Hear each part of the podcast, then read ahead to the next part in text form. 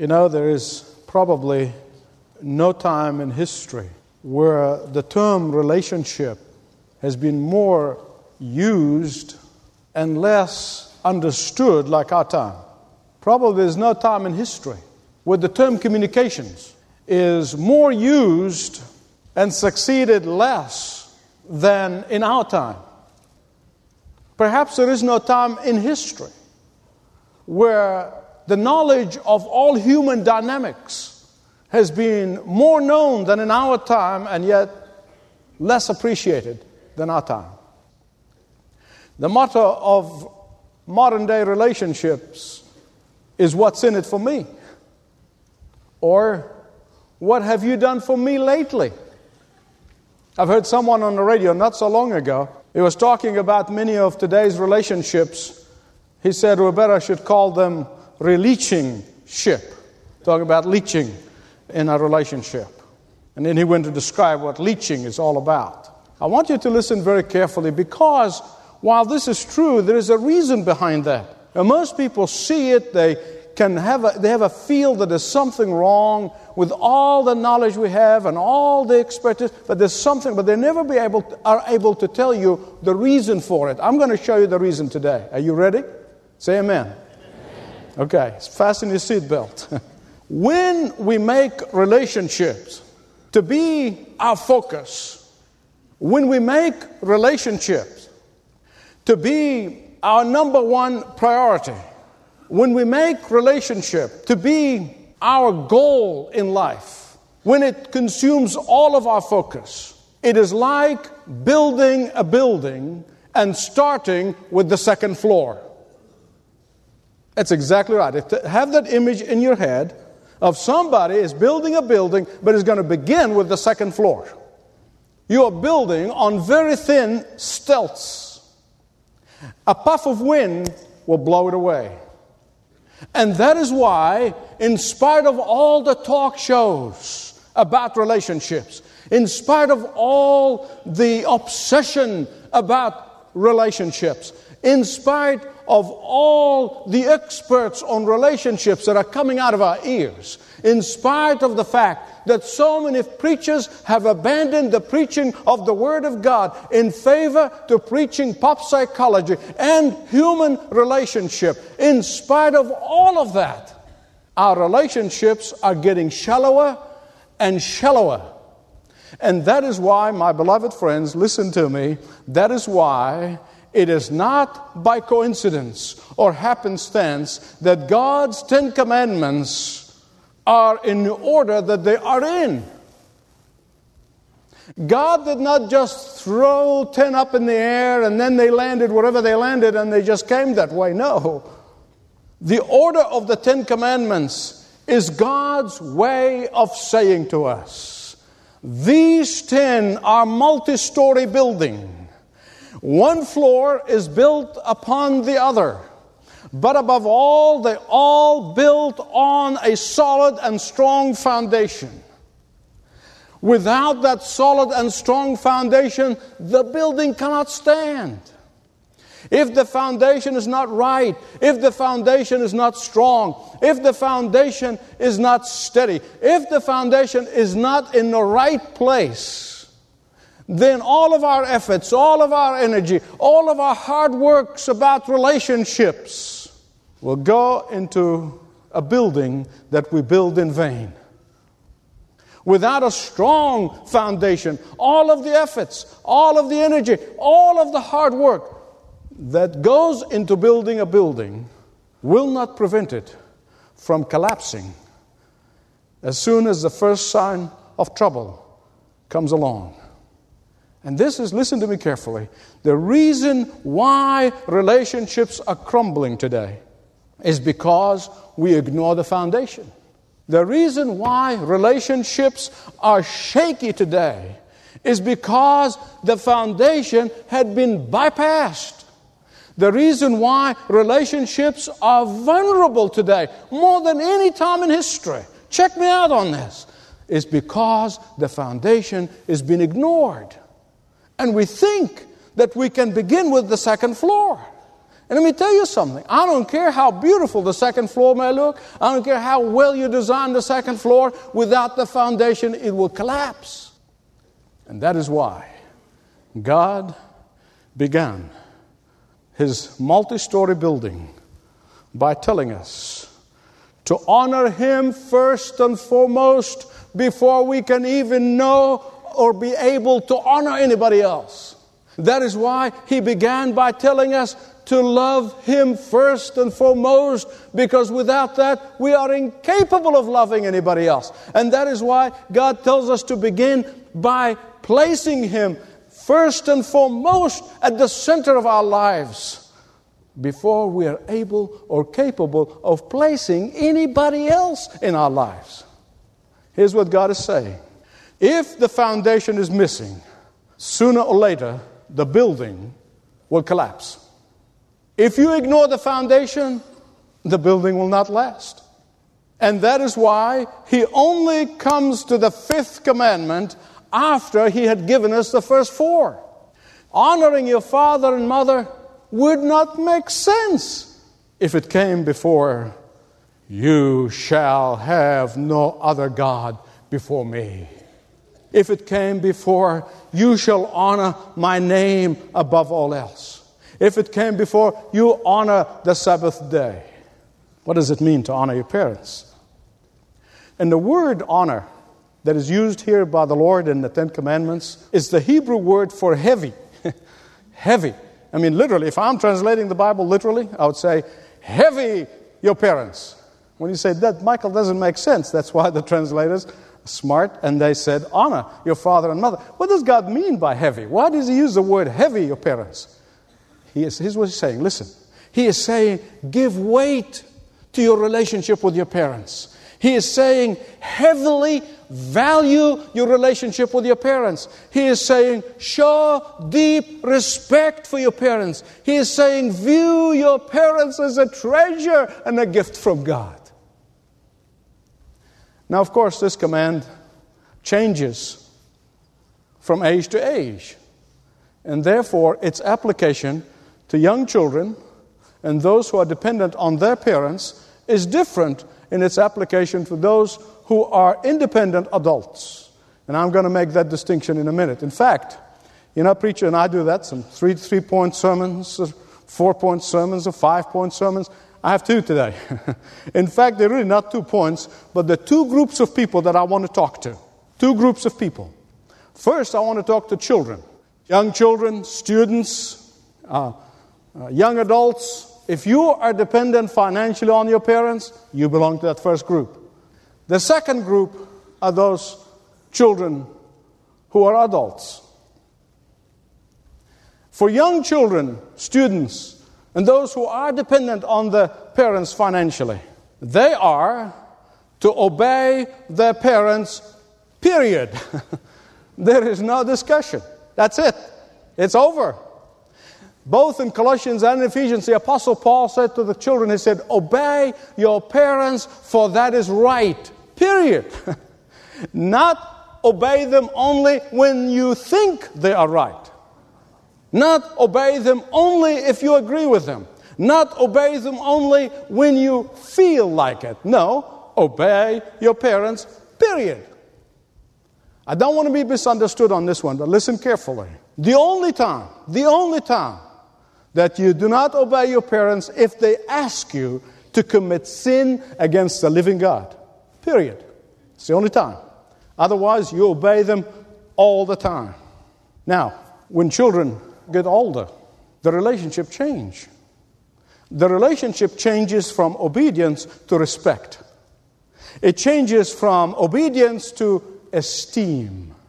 It changes from obedience to respect and valuing of their judgment. It changes from obedience to making your own decisions and being responsible for your own actions. It changes. I'm going to get back to the adults in a minute, so I'm not going to get tempted to move into that direction yet. So I want to speak to the young. Because there's so many wonderful books out there are written for parents. I think they're great. We got tremendous resources. Some not so good, but many are great.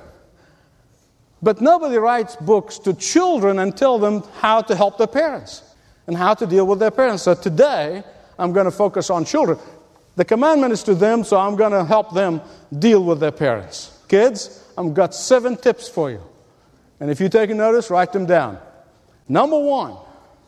Tip number one, don't shy away from speaking your parents' language. Try some strange-sounding phrases like, let me help you with the dishes. Or yes, sir. Or yes, ma'am. Number 2, try to understand your parents' music. I know it's hard at times, but try to play When I Survey the Wondrous Cross on your stereo until you get the sounds. Number 3, be patient with your parents' weaknesses. Did you know your parents are weak? You need to be patient with their weaknesses. If you catch your mom sneaking a candy bar, don't jump all over her. Quietly set an example. Number 4, encourage your parents to talk to you about their problems. All right? Let them talk about their problems. Get them to open up to you. Keep in mind that things like making a living and paying off the mortgage are very important to them. Number 5, be tolerant of your parents' appearances. When your father gets that hideous haircut, don't hide him from your friends. He has to look like his peers. All right? Number 6, if your parents do something that you think is wrong, tell them that you only dislike their behavior but not them. All right? Number 7, last one. Number 7, above all, pray for them. Pray for them. Pray for your parents.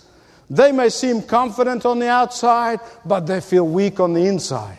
They need God to get them through these difficult years. Pray for your parents. Kids, try these 7 tips, and if they work, write to me and let me know. But you know that social scientists for years have understood that all behavioral patterns and relationship styles are really established by the age of 6. They are already established by the age of 6. And on some occasions, you can have a second shot between 6 and 10. But they're really, generally speaking, all these behavioral patterns and relationship styles are established. By 6 years of age, they're already established. Children who are trained at a very early age in the joy of obeying their parents, they will have no difficulty obeying the Lord or obeying spiritual authority. Children who at a very early age, who have learned to submit to their parents' authority, will have no difficulty submitting to God's authority, submitting to the authority of God's Word. And that is why the Bible said to fathers, do not exasperate your children, but train them. And training not only in words, but in example. When a child sees his or her parents living in obedience to their Heavenly Father, they will learn to obey their Heavenly Father too. I heard not so long ago about a middle-aged father who was watching his own father in deep physical agony, in pain, and he was at a loss of what to do in the face of this pain that he's watching his father going through. And then he turned to his 15-year-old daughter, and he said to her, what would you do if you see me in this situation? And the girl said, I don't know, Dad. I'm watching you to find out. I'm watching you to find out. Kids are watching us to find out. Hear me right, please. Because children who are trained to obey their parents will grow up to obey their Heavenly Father. Children who are trained to honor their parents, they will grow up honoring God. Children who are trained to esteem and value their parents will grow up to esteem and value their Heavenly Father. And that is why, my beloved friends, the 5th commandment It's very clear. It's very clear. It really doesn't need me even to explain it. It's very clear. Children, obey your parents so that you may live long in the land. Now, I need to give you an explanation here. Living long does not necessarily mean old age. There are wonderful, obedient, precious children who die young. And there's some rascals who live to be old. So it doesn't necessarily work that way. I want to explain to you, because this is really a Hebraic expression. It's a Hebrew phrase. Living long is something that understood by every Hebrew-speaking person at that time when it was given to them as an expression which means that you will experience the fullness of God's blessings, that you will experience the abundant life, that you will experience prosperous fulfillment in your life, that you will experience a joyful contentment in your life when you honor and obey your parents. Proverbs 3:1-2 said, "My son, don't forget my teaching, but keep my commandments in your heart, for they will prolong your life and bring you prosperity." Now I want to turn my attention to adult children and their relationship with their parents. You know, I have been privileged to see relationships with adults, with their parents, that are so marvelous, so wonderful, that I think some of them are probably able to speak about this more than I do. Made me wish that my parents were around, that I could treat them that way, that I can have that joy that I have seen some people have in their relationship with older parents.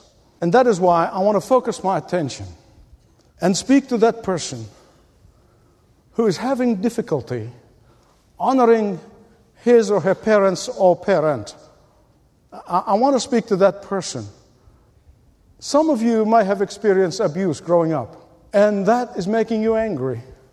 Some of you have experienced uninvolved parents or parent, and that is hurtful for you. And every time you think about it, you do become angry. Some of you perhaps have experience controlling parents who try to control and dominate your life. And that is making you beyond angry and frustrated. And because of all these things and more that I can't even come to right now, because of all these things, you feel that you can never honor your parents. You can never esteem your parents, just as the commandment is saying. Some of you may be unable to forgive your parents and for whatever hurtful things they've done for you. Let me suggest something, very practical way.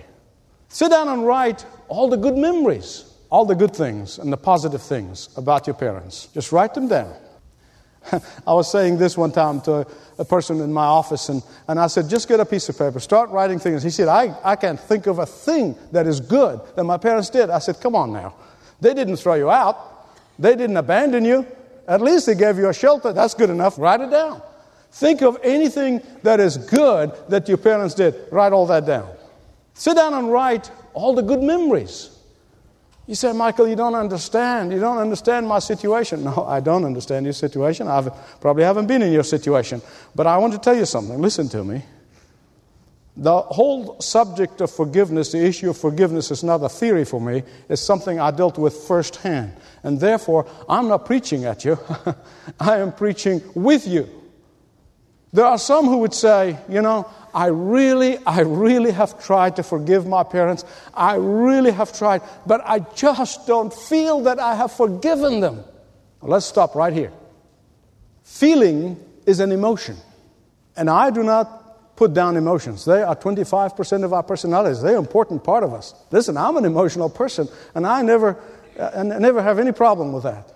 There's nothing wrong with emotions. But there's something important you need to know about emotions, and that is your emotions will follow the decision of your will. Your emotions will follow the act of your will.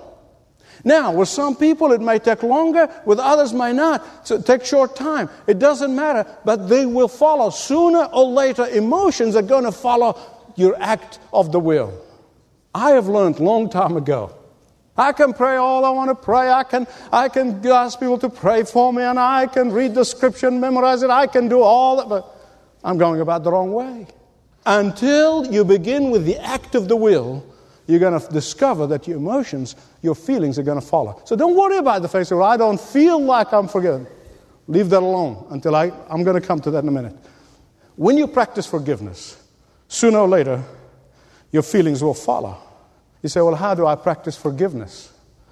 Well, first, tell the Lord, who already knows everything.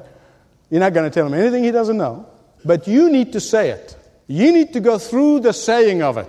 You need to confess to the Lord, Lord, I am unable or unwilling, depending on where you are, because you've got to be clean with God, and we're going to tell him the truth. He knows it, okay? So don't tell him you're unable when you're really unwilling. If you're unwilling, say, oh, Lord, I'm not willing. I can't do it. That's okay. Tell him honestly that you cannot bring yourself to forgive your parents. Secondly, get a pad and write down all the hurtful things that you think your parents have done toward you. Okay, once you finish that, write across the page, Matthew 6, 14, 15. You say, what's Matthew 6, 14, 15? If you forgive others, your heavenly Father will also forgive you. Then get another page, clean page. And then start writing all of your sins, secret and otherwise. Don't leave a thing out. Write them all down. And then ask yourself the question, when you got the two in your hand, and say, do I want barriers between me and my Heavenly Father? Do I want my sins to stand between me and my Heavenly Father? Do I want my sins to hinder God's hand of providence, God's hand of protection, God's hand of blessing on me? And the answer, of course, is no. Now, I don't want you to misunderstand me. Matthew 6, 14 and 15 is not talking about the forgiveness of salvation. But Jesus is talking about the daily forgiveness that comes from daily confessing and daily repenting and daily cleansing, and that daily forgiveness that comes as a blessing, as a shower, daily shower of blessing from the hand of God. That's what he's talking about. Remember this. Remember this. I don't want you to ever forget this. Satan loves to keep you enslaved to the pain of unforgiveness. But the way you put your finger in Satan's eye is by practicing forgiveness. Why? Because forgiveness is your heavenly daddy's characteristics. Unforgiveness is Satan's characteristics. Whom are you going to emulate? Whose example are you going to follow? Who's going to lead you? Whom do you want to emulate? You know, I read a story that forgiveness and reconciliation, without understanding the incredible shedding of the blood of the Son of God on the cross, without understanding the fact that I am a sinner and can only be saved through the incredible unconditional love of Jesus Christ, sometimes these kinds of reconciliation and forgiveness can be shallow and can be temporary. You know, true forgiveness must be deeply rooted in the knowledge that you are a sinner. You see, once you start thinking, I'm a good guy, I'm a good person, I'm a good woman, I'm good. No. You will not be able to forgive. Let me tell you right up front. Because true forgiveness is deeply rooted in the knowledge that you're a sinner, you're a lawbreaker, you're a rebellious person. But God forgave you. True forgiveness of your parents or anybody else for that matter must be founded upon the fact that God loved you while you were a sinner and a rebellious person. God loved you while you ignored Him. God loved you while you did not love Him. God loved you while you were at enmity with Him. And that is why all true forgiveness begin and end with understanding of Jesus' forgiveness of you. Without the foundation, the second floor is going nowhere other than down. Without deep appreciation of the unconditional love and forgiveness of the Lord Jesus Christ, Relationships will not hold. Forgiveness cannot be practiced in its truest sense. But a relationship that is built on the strong foundation of Jesus' forgiveness of your sins and redeeming you and giving you eternal life will be true and lasting forgiveness. You cannot forgive and keep on forgiving without that understanding. And once you have that deeply rooted in your heart, on a daily basis, you can forgive. And you will keep on forgiving every day until you see Jesus face to face. My beloved, I want to tell you something. That is, I know of no other way. I know of no other answer. This is it. And it is my plea with you that you'll take it to heart and that you act upon it. Not just now because you heard the message and it's fresh in your mind, but act upon it for the rest of your life. It will change your life. It will change your environment. It will change your ministry. It will bless you in ways you can never understand in this side of eternity. Thanks for listening to this message from Dr. Michael Youssef, recently featured on Leading the Way. If you'd like to know more about us, please visit ltw.org. That's ltw.org.